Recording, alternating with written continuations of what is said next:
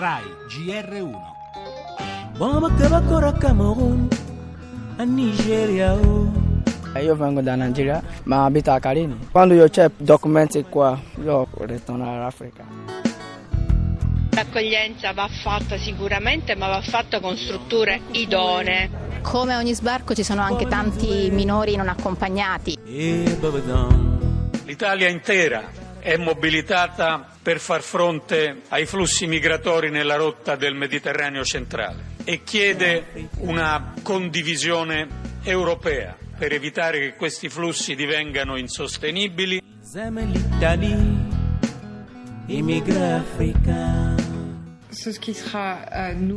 La novità è che la Commissione presenterà misure concrete per attuare più rapidamente ciò che abbiamo già deciso. Non servono nuove iniziative legislative, la priorità è fare in fretta.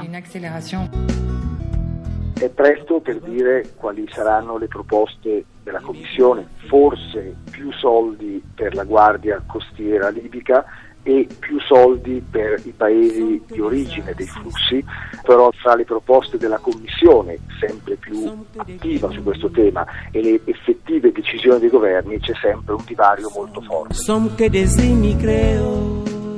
Tra il dire e il fare si sa c'è di mezzo il mare, ma bando all'ironia se quel mare che si allarga tra le intenzioni europee e le azioni concrete dei singoli stati è anche l'abisso profondo di un Mediterraneo in cui continuano a morire in migliaia.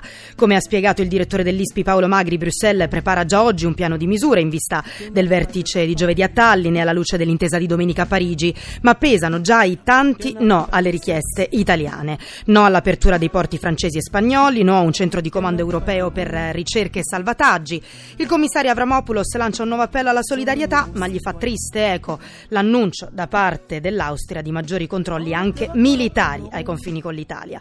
Tutto questo mentre nei porti siciliani continuano gli sbarchi, tra solidarietà e stanchezza, tra morti, donne incinte e minori soli in un'odissea di emergenze che l'Europa ancora non riesce a fronteggiare. E nel nostro giornale in primo piano c'è la lotta alla criminalità organizzata con il blitz del Rossi in Calabria contro l'Andrangheta, 116 fermi, azzerati i vertici delle cosche più importanti, la spavalderia dei boss documentata dalle intercettazioni, qui lo Stato sono io, dice uno dei fermati. Torneremo poi sulla svolta nell'omicidio di Valencia, ai nostri microfoni il papà della vittima, il giovane ucciso da un ex amico che lo aveva più volte malmenato, per lo spettacolo il concerto dei Coldplay a Milano e poi il ricordo di Paolo Villaggio e per lo sport la lieta fine del caso Donnarumma, accordo raggiunto con il Milan, forse oggi la firma.